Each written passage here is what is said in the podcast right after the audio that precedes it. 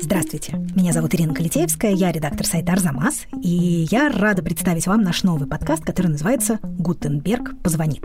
Мы делаем его вместе с проектом «The Earth is Flat. Как читать медиа». И говорить мы в этом подкасте будем о том, как появление радио, телевидения, печатного станка, интернета и других новых медиа повлияло на самые разные и часто совершенно неожиданные стороны жизни людей. И сегодня мы начнем с такого революционного изобретения, как письменность.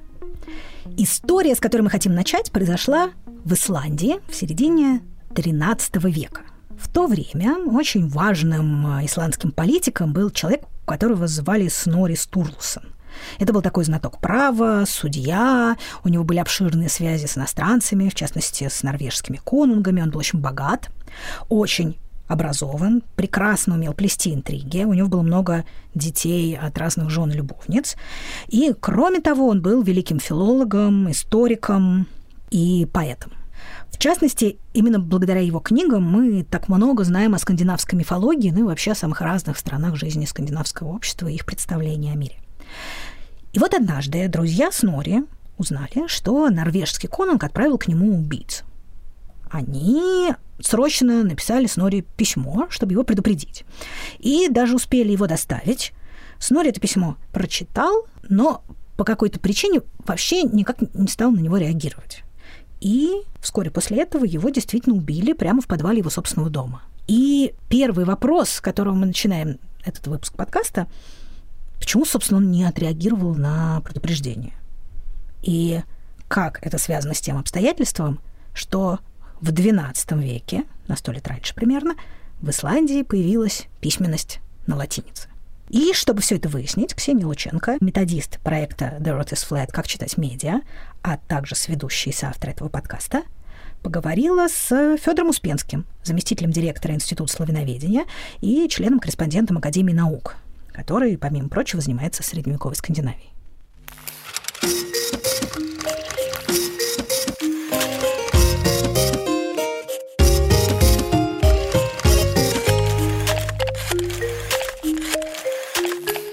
Федор Борисович, здравствуйте. Здравствуйте. Не могли бы вы для начала рассказать, что нам важно понимать о Снорри Стурлсоне и о том, как он погиб? Снорри Стурлсон действительно один из выдающихся людей своего времени. От него осталось ведь очень много текстов. Ну, например, «Круг земной» — это компендиум САК, компиляция САК о норвежских королях, или «Младшая Эдда», который, по сути дела, представляет собой такой учебник, инструкцию о том, как правильно слагать и как правильно понимать скальдические стихи. А, и, собственно, на нем кончилась целая такая огромная эпоха э, записи САК, эпоха составления письменных источников. А, он погиб в 1241 году, погиб довольно при печальных обстоятельствах, чтобы не вдаваться уж совсем во, всю, во все перипетии его биографии, можно сказать только то, что у него были очень сложные э, отношения с Норвегией, с, с, с конунгами Норвегии, которые на ту пору правили страной. Сначала все было хорошо, а потом вот кончилось плохо, потому что в Норвегии к власти пришел молодой конунг Хакон Старый. Старый – это значит не совсем то, что в нашем сегодняшнем понимании у которого как раз со Снори Стурлсоном были не очень хорошие отношения, потому что Снори поддерживал его оппонента и конкурента. И в какой-то момент э, Норвегии Хакон послал наемных убийц э, в Исландию из Норвегии с тем, чтобы они разобрались со Снори. Надо сказать, что э, для Снори это было не вполне новостью, а потому что, во-первых, он в какой-то момент просто откровенно поссорился с королем Норвегии и нарушил все его мыслимые указы.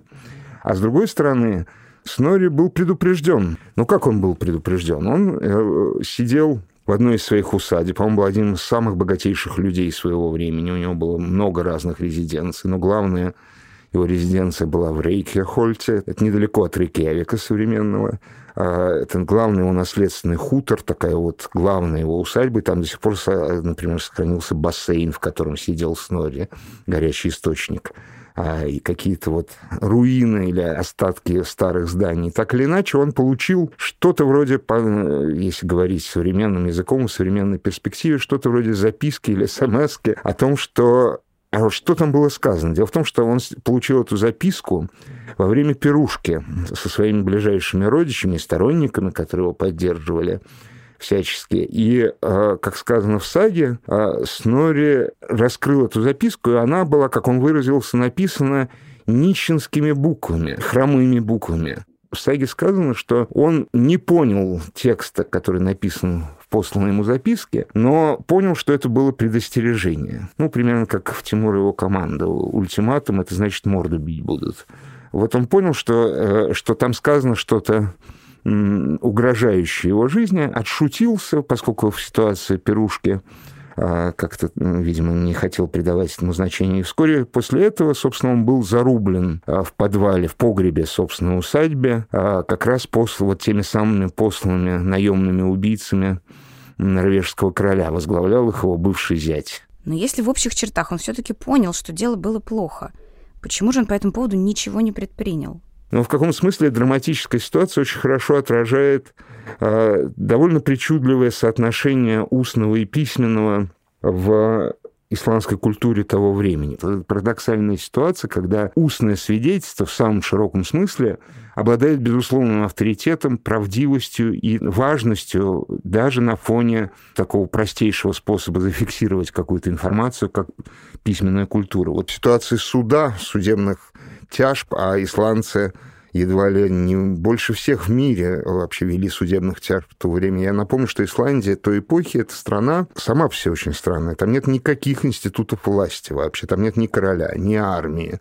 Там нет аристократии в привычном нам понимании а, этого слова, когда аристократия это, это сказать, некая элита, окружающая короля. Поскольку нет короля, нет и элиты, окружающей короля единственной институцией, которая маломальски была похожа на всю средневековую Европу, это был Альтинг, всеобщее вече, всеобщее собрание мужей Исландии, населения Исландии, на которое это происходило раз в году, летом, а, на котором решались все главные текущие вопросы. А, а все главные текущие вопросы это в основном распри, это вендетта, это попытки утихомирить вендетту, это попытки, наоборот, разжечь кровную месть, это всевозможные прения судебных сторон, и все это происходило устно на, на скале закона, который, слава богу, до сих пор сохранился, хотя точно никто не знает, какая именно из скал в этом месте была скалой закона.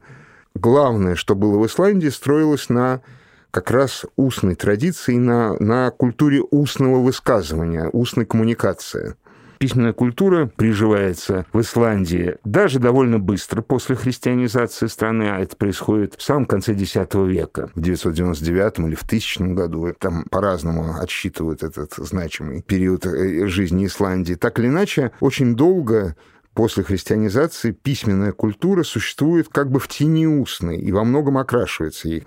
И не исключено, что Снори, получив вот ту самую записку с предостережением, собственно, не придал ей того должного значения, именно потому что это была письменная запись. Если бы мы это шепнули текст. на ухо, Да, если бы к нему приехал человек, который а, собственно, Орм из долин, который послал ему эту записку, его приятель, который его предостерег, если бы он приехал или послал бы, скажем, кого-нибудь а, из своих людей, там, батраков, рабов, слуг, кого угодно, и тот бы ему передал устно все, что он умеет ему сказать, я думаю, что не исключено, что статус сообщаемого от этого устного высказывания повысился бы, и Снори принял бы необходимые меры и не стал бы безмятежно и беспечно жить у себя на хуторе, зная, что вокруг броют э, посланные убийцы. Вы упомянули, что записка была написана какими-то странными буквами. А есть ли версия, что это может значить? Что это были за буквы? Единственное, что, а, за что можно уцепиться, это за то, что сказано в саге. А в саге сказано, что эта записка была написана нищенским или, условно говоря, хромым подчерком, э, хромыми буквами. Что это значит, тоже непонятно. То ли это так характеризуется дурной почерк, которым составлена записка, то ли это каламбур с Норрис Турлсоном, потому что слово «ставр», которое там появляется, оно значит одновременно и посох, который используют нищие, и букву как, тако, как таковую. То есть э, записанное хромыми буквами, не очень понятно, что имеется в виду. И, собственно, рунические знаки назывались посохами, потому что они выглядят как такое сочетание вертикальных и горизонтальных линий. Действительно, она похожа на посохи. Вообще известна еще руническая тайнопись.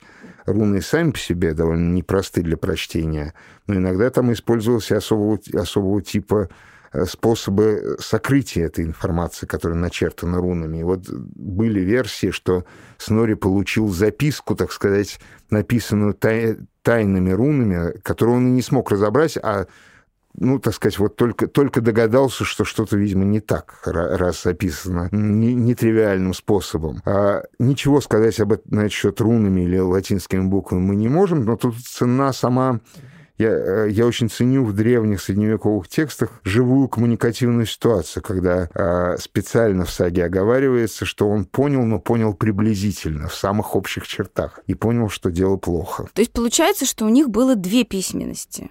Кроме латиницы, еще и руническая. Действительно, руническая письменность была до введения христианства в стране, то есть и до появления латинского алфавита и латинской книжности в стране, а э, руническая письменность — это вообще довольно древнее, архаическое явление. И оно, конечно, начиналось как ритуальное и магическое письмо.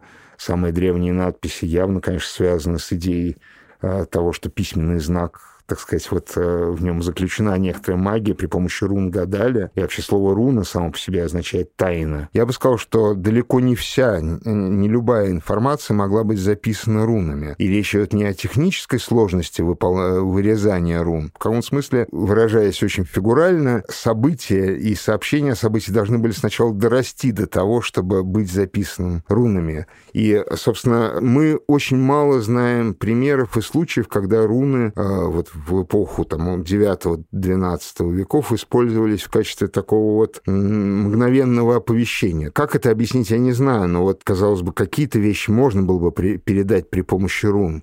Может быть, далеко не все владели техникой рунического письма. По-видимому, это вообще некоторое элитарное умение, которое далеко не все не только могли написать рунами, но далеко не все могли бы, может быть, прочесть руны. Это не факт, что, так сказать, вот твой адресат, которому ты посылаешь записку условную рунами, обязательно ее сможет разобрать. А когда тебе надо сообщить что-то срочное, все-таки презумпция такова, что тебе надо сделать максимально понятным твое сообщение, правда? Поэтому, а, может быть, это объясняется этим. Может быть, действительно, а, руническое письмо, так сказать, не растрачивалось на обиходные такие не текущие ситуации. Идея все-таки записи руническим письмом а, заключалась в прямом смысле слова в увековечивании, так сказать, вот некой ценнейшей важной информации. Именно поэтому, скажем, так много погребальных надписей выполнено рунами или надписи, сообщающие о том, что кто-то погиб там на востоке Востоке, в Греции, и перечисляются его предки. А когда приходит латинская письменность, руны продолжают существовать как такой ритуальный язык.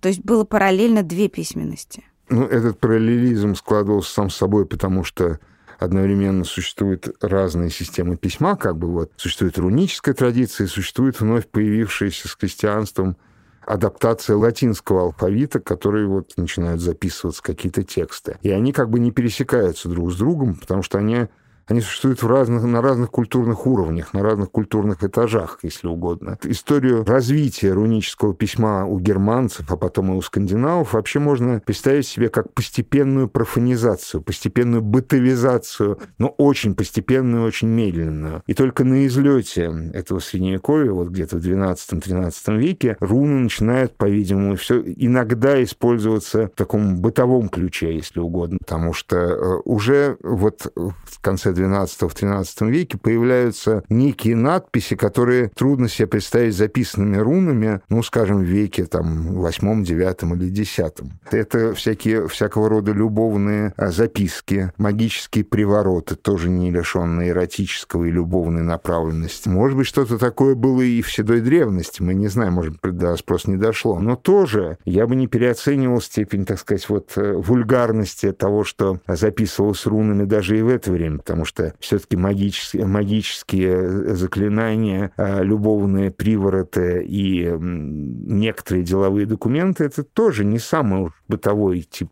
тип текста. Но, во всяком случае, они уже изредка используются для бытовых целей и нужд. Поэтому я могу себе вообразить ситуацию, что, скажем, та записка, которую получил Снори Стурлсон, была написана рунами. Тут я прерву на секундочку интервью для того, чтобы обратить внимание на эту действительно поразительную вещь. Получается примерно так. До XII века Исландия была, по сути, устной культурой. Ну, то есть Некоторые исландцы умели писать рунами, но писали ими только довольно специфические вещи, а простые письма или там хроники или стихи писать рунами никому не приходило даже в голову. И поэтому исландцы привыкли доверять устному слову больше, чем письменному. И когда в XII веке у них наконец появилась латинская письменность, написанному люди по-прежнему в целом доверяли меньше, чем сказанному. И даже Снори Стурлсон, который, очевидно, был одним из образованнейших людей в Исландии того времени, а, который чуть ли не создал письменную исландскую литературу. Все равно даже он настолько мало доверял письменному тексту, что, получив записку, которая явно его о чем-то предупреждала, не стал обращать на нее никакого внимания. Но тут возникает следующий вопрос. Вообще, в государстве людям обычно нужно как-то друг с другом общаться. И, в частности, сообщать друг другу новости. Хотя бы о том, что на страну напали, и все мужчины должны отправляться воевать. Как же все это работало до появления латиницы? И об этом вторая часть интервью, которую Ксения Лученко взяла у Федора Успенского. Как Исландия, не имея письменности, могла функционировать как единое государство. Ну, понятно, что мужчины раз в год собирались на альтинг, но этого же недостаточно. Это очень правильный вопрос, потому что нас себе представляешь Исландию, э, это страна довольно разреженно населенная. А там нет ни деревень, ни городов. Там есть хутора. Они разнесены на огромные расстояния друг от друга. То есть, вообще говоря, так вот не сразу и доберешься от одного соседа к другому. Иногда чуть более скучно люди селились. Иногда, наоборот, совсем уж разрежено, так что так сразу просто и на коне даже не доскачешь от одного хутора к другому. Тем не Но менее, им же надо было как-то друг с другом общаться. все таки это было да, общество. Это было общество, э, гораздо более сплоченное, чем многие современные общества, например. А, и это общество было действительно объединенное общими интересами, общим осознанием того, что они и есть то самое исландское общество. Так что никаких сомнений на этот счет нет. И а, сеть коммуникаций э, была очень развита. Во-первых, были дороги. Это вот очень существенный параметр, потому что э, вообще Исландия страна, которая заселена по побережью, потому что в центре страны жить невозможно. Там вулканические поля, на них ничего не растет. А поэтому она вот такой кромкой заселена, э, этот остров заселен по, по берегам. И вот для того, чтобы, например, добраться с севера на юг, исландцу гораздо проще сесть на корабль, обогнуть этот самый остров. Тем не менее, дороги были, и по этим дорогам ходили, может быть, а, главные, так сказать, вот репортеры древнеисландской культуры и древнеисландского мира той поры. По дорогам ходили многочисленные нищенки. Вот по сагам, таких саг осталось довольно много, и там очень подробно описывается как раз быт и повседневность исландского общества того времени, X-XI века главными разносчиками и, так сказать, главными носителями новостей были нищенки. Собственно, это была, я бы сказал, почти их полупрофессиональная обязанность. Нищенки — это категория лиц, которые в сагах не появляются даже часто под именами. А это очень существенно, потому что человек в саге начинает жить, когда он называется по имени, когда у него есть родословные. Эти нищенки, они поразительным образом очень мало что сообщается. Мы часто не знаем не только их имен, но мы не знаем ни их возраста, ни их происхождения. И это такое некая собирательная, так сказать, группа людей, а, видимо, женщин, женщин в основном, которые полупрофессионально ходили от хутора к хутору, сообщали новости, часто искаженные, а, что приводило ко многим неприятностям впоследствии. И, собственно, за эти новости их, им давали ночлег, им давали еду, они могли, речь идет не об одной ночи, а о таком периоде некотором жизни, когда они оставались на том или ином хуторе, сообщали или рассказывали, что произошло там, что произошло здесь, кого они видели, о чем они слышали, кто что сказал о другом а, и так далее и тому подобное. И а, потом, вот, так сказать, а, выплеснув из себя всю эту информацию и набравшись новой, потому что, естественно, с ними разговаривали, им тоже сообщали какие-то новости, произошедшие здесь, вот на этом хуторе или в округе в последнее время, они шли дальше, и так могло бы, в общем, повторяться до бесконечности. То есть первые скандинавские, можно так сказать, журналисты, они оперировали устным словом. Сведения о том, чтобы нищенки переносили записки, все-таки нет. Нет, эти нищенки едва ли даже были грамотными, а, то есть едва ли умели читать и писать, в том числе используя не только латинский алфавит, но, скажем, руническую письменность, о которой мы говорим. Нет, об этом ничего не известно. Все, конечно, вся коммуникация вообще безусловно, строилась, преобладала в ней именно устная составляющая. И надо сказать, что вообще устные новости, которые благодаря нищенкам доходили, вот разносились по разным хуторам, вообще ценились, конечно, гораздо больше, чем какого-либо типа письменный текст. Точно так же, как устное свидетельство на суде ценилось гораздо больше, чем какой-либо письменный документ. А правда, что кроме нищенок новости передавала еще и скальдическая поэзия? В известном смысле правда. А, кроме того, эта поэзия э, устроена чрезвычайно сложно с формальной точки зрения. Не буду сейчас на этом останавливаться подробно, но тут важно подчеркнуть, что из-за сложности формы скальдическое стихотворение, будь то длинная поэма или просто восемь строк, а, так сказать, отдельная строфа, а, скальдическое стихотворение очень трудно исказить. В него трудно очень вставить что-то новое. Его в каком смысле нельзя переписать, не разрушив все, что сделано. И скальдическая поэзия обслуживала самые разные культурные сферы.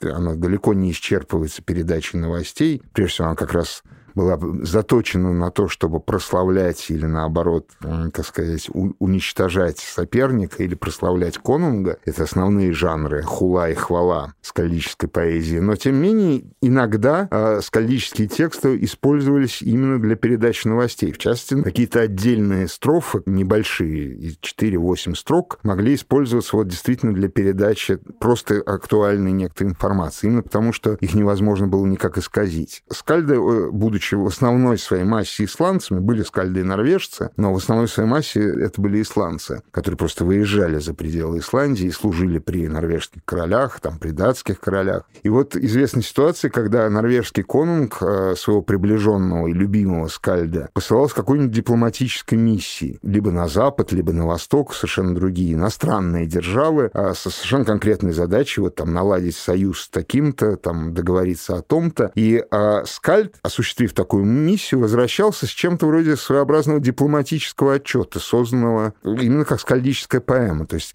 его дипломатический отчет о поездке, в котором сообщалось то новое, что он привозит из этой поездки, собственно, выглядело просто как скальдическая поэма. Это было чуть ли не единственное средство, ну вот, так сказать, вот действительно донести до Конунга, как он осуществил свое мероприятие, как он съездил туда, куда его посылали. И за счет жесткой формы и за счет Информа... жесткой формы эта информация не искажалась, информации. а гарантировалось качество информации. Тут дело не только в жесткости формы, тут еще дело в, вере, в долго сохраняющейся вере в действенность слова, на то, что слово вообще способно менять реальность. Но вот когда мы видим скальдические стихи, которые используются качестве дипломатического отчета, в качестве передачи некоторой сиюминутно актуальной информации от одного человека к другому. А некоторые такие коммуникативные характеристики скальдов, конечно, связаны именно с тем, что это стихотворение невозможно изменить. Это вот некоторая такая вот застывшая, так сказать, форма, которую, которую никак а, нельзя испортить. А вы упоминали, что Снори написал учебник скальдической поэзии.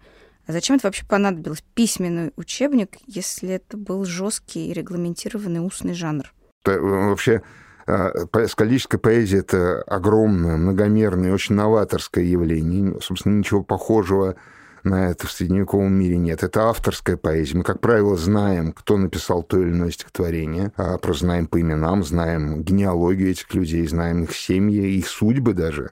Самые ранние скальды — 9 века, и до нас дошли, вот, так сказать, нетронутыми их сочинения. И скальды существуют уже и тогда, когда э, вовсю в Исландии, в Норвегии освоена латинская письменность, начинают записываться тексты, начинают переводиться тексты. Тем не менее, скальды продолжают существовать именно как устные поэты. Они существуют именно в своем устном качестве, в своем устной ипостаси. И, собственно, никуда не деваются вот до конца XIII века. Как это ни парадоксально, многое произошло после того, как Снори Стурлсон написал свой учебник скальдического искусства, младшую Эду. Вот он, с одной стороны, как бы подвел черту под некоторой такой скальдической традицией, Хотя весь этот текст был написан с идеей вот научить людей, как понимать и как слагать скальдические стихи. Ну и сам факт того, что возникла необходимость поучить людей, как сочинять скальдические стихи и как их читать, уже говорит о том, что скальдическая поэзия была на излете. Потому что представьте, что в XI веке кому-то надо разъяснять, как составляются кеннинги. Кеннинги — такие особые риторические конструкции, вроде «конь моря» вместо «корабль» или «пень битвы» вместо «воин». Вот, ну, это, скальды очень увлекались занимались такими, э, такой риторикой. Так вот, в XI-XII веке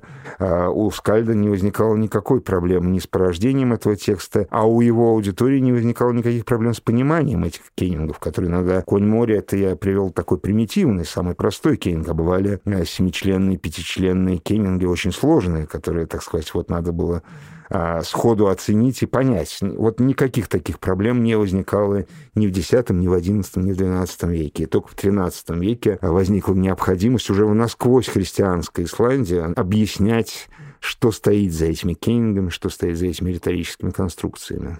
Ну, то есть у нас получается, если суммировать, то в Древней Исландии за распространение, передачу, хранение информации, вот этой устной, ценной информации отвечали, с одной стороны, нищенки, с другой стороны поэты. И, и с третьей, третьей стороны, стороны законоговорители, конечно. Это еще один, а, еще один очень важный а, член исламского социума. Напомню, социума, где нет ничего, кроме правовой традиции, никаких институтов власти. Вот христианизация принесла с собой, конечно, такой институт власти, как епископы.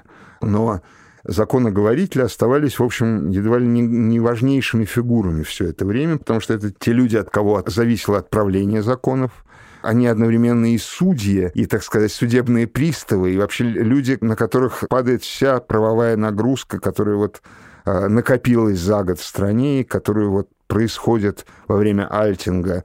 А именно они координируют все эти распри, кровные вендетты, так сказать, имущественные споры, хозяйственные а, претензии и так далее и тому подобное. Все это, так сказать, в некой точке стекается в законоговорителе. Кстати, вот Снори Струсом был одним из таких, он трижды выбирался законоговорителем, то есть это очень почетная должность. Законоговорителем были вот такими людьми, которые координировали распространение коммуникации, как ни странно, по всей стране. И, собственно, благодаря им и отправлялись все важнейшие события и функции того времени.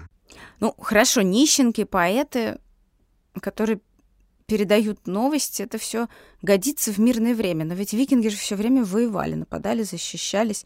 А когда нужно было быстро собрать войско или проинформировать об опасности, какие были способы передачи информации? Вообще в ту эпоху очень ценилась любая военная хитрость, любые ноу-хау. Вот, собственно, за, э, многие конунги прославились тем, что они изобретали какие-то способы, военные трюки, военные фокусы, которые позволяли им успешно выиграть ту или иную битву. Это вот входило в их досье замечательного правителя навсегда, и, собственно, за это они и прославлялись. В частности, вот э, известно о разного рода попытках конунга Хакана Доброго, это, это вообще древняя Норвегия, он сын Харальда Прекрасноволосого, и первый христиан, конунг-христианин на норвежском престоле, который ему так и не удалось крестить Норвегию, он всю жизнь правил в, в языческом окружении. Так вот, Конг Хакон Добрый, а, например, прославлялся за то, что он изобрел а, совершенно особую систему оповещения о нападении на страну с берега. А, а речь шла о системе сигнальных огней, которая была выстроена и разработана им значит, на разных холмах. Всегда находились люди, которые при помощи сигнальных костров предупреждали э, о, завидев, конечно, вражеские суда, а ведь э, прежде всего боялись угрозы с моря, потому что сама Норвегия морская страна, и если кто и претендовал на них, то это в основном были датчане, например, или, например, люди из Англии, которые тоже добирались до нее на кораблях. Так вот, завидев вражеские корабли, э, можно было мгновенно оповестить совершенно разные края Норвегии при помощи сигнальных огней, которые вот специальным образом зажигались находились на, на высоких точках страны, и таким образом э, информация об угрозе передавалась, ну, условно говоря, с юга на север очень быстро. При этом этой системой э, сигнальных огней была охвачена вся береговая линия, и, соответственно, вероятно, это какого-то разного типа огни были, то есть там их можно было сделать больше, можно сделать меньше. То есть целый семиотический да, язык. целый семиотический код, который вот так вот мгновенно, очень быстро был способен передавать нужную информацию, э, ведь конунг на то и конунг, чтобы у него э, в случае, например, нападения на его страну собиралось народное ополчение. У него же нет регулярной армии в нашем своем понимании. У него есть дружина, но помимо дружины это иногда надо поднимать всю страну. И вот как это делалось? Э, значит, по-видимому, вот один способ мы знаем. Рассылалась э, так называемая ратная стрела, когда одновременно, так сказать, из резиденции конунга отправлялись самые разные концы страны, значит, гонцы, по-видимому, имеющий вот эту вот ратную стрелу. Что на ней было написано, мы не знаем. Может а быть, было это... ли на ней что-нибудь вообще что написано? Или она сама по знаю, себе может, была это был такой знак формы? сам по себе, когда так сказать, условно говоря, в какой-нибудь рыбацкой деревне, там на, на севере Норвегии вдруг, значит, появлялся гонец вот с таким, просто там, я не знаю, например, с, с половиной стрелы, условно, это я фантазирую, такого нет в саге, но появлялась половина стрелы, то это было безошибочным и недвусмысленным знаком, что, значит, вот эта рыбацкая деревенька должна выставить э, людей мужского пола и помоложе для народного ополчения. И, соответственно, значит, вот это был сигнал а, к некой войне такой. То есть, на самом деле, один предмет определенной унифицированной формы содержал в себе закодированное длинное послание, Несомненно. которое все понимали определенным Несомненно, образом. Вся коммуникация строится на такой конвенциональности главным, так сказать, механизмом, запускающим военное положение в стране, была вот рассылаемая во все концы страны ратная стрела. Федор Борисович, спасибо вам огромное. Итак, из этого выпуска мы узнали, как выбор неправильного медиа и необоснованная надежда на новые технологии может косвенно привести к смерти даже такого великого человека, как Снори Стурлсон. Кроме того, мы нашли подтверждение тому, что новые технологии, какой бы прекрасной и полезной она ни была, люди часто доверяют меньше, чем старой. Ну и, наконец, узнали, как нищенки, поэты, стрелы и огни могут передавать важные сведения, если у вас нет для этого такой удобной вещи, как буквы. В следующем выпуске мы поговорим о том, что происходит, когда у человечества появляется такая вещь, как книга. Если вам понравилось слушать этот разговор, на сайте Арзамас и в приложении радио Арзамас можно найти курс Федора Успенского, который называется «Рождение, любовь и смерть русских князей». И на этом мы прощаемся с вами. Мы — это Ирина Литеевская и Ксения Лученко, а также редактор Дмитрий Перевозчиков, студия «Резонант Артс», расшифровщик Кирилл Гликман, фактчекер Михаил Трунин, звукорежиссер Николай Антонов и композитор Алексей Зеленский. В подкасте использована композиция «Тот Бабл» композитора Ли Роузвера, и мы благодарим Филиппа Дзитко и Алексея Пономарева за помощь и советы. Подкаст подготовлен в рамках проекта «The Earth is Flat. Как читать медиа», реализуемого Гёте-институтом в Москве и порталом Кольто.ру при поддержке Европейского Союза.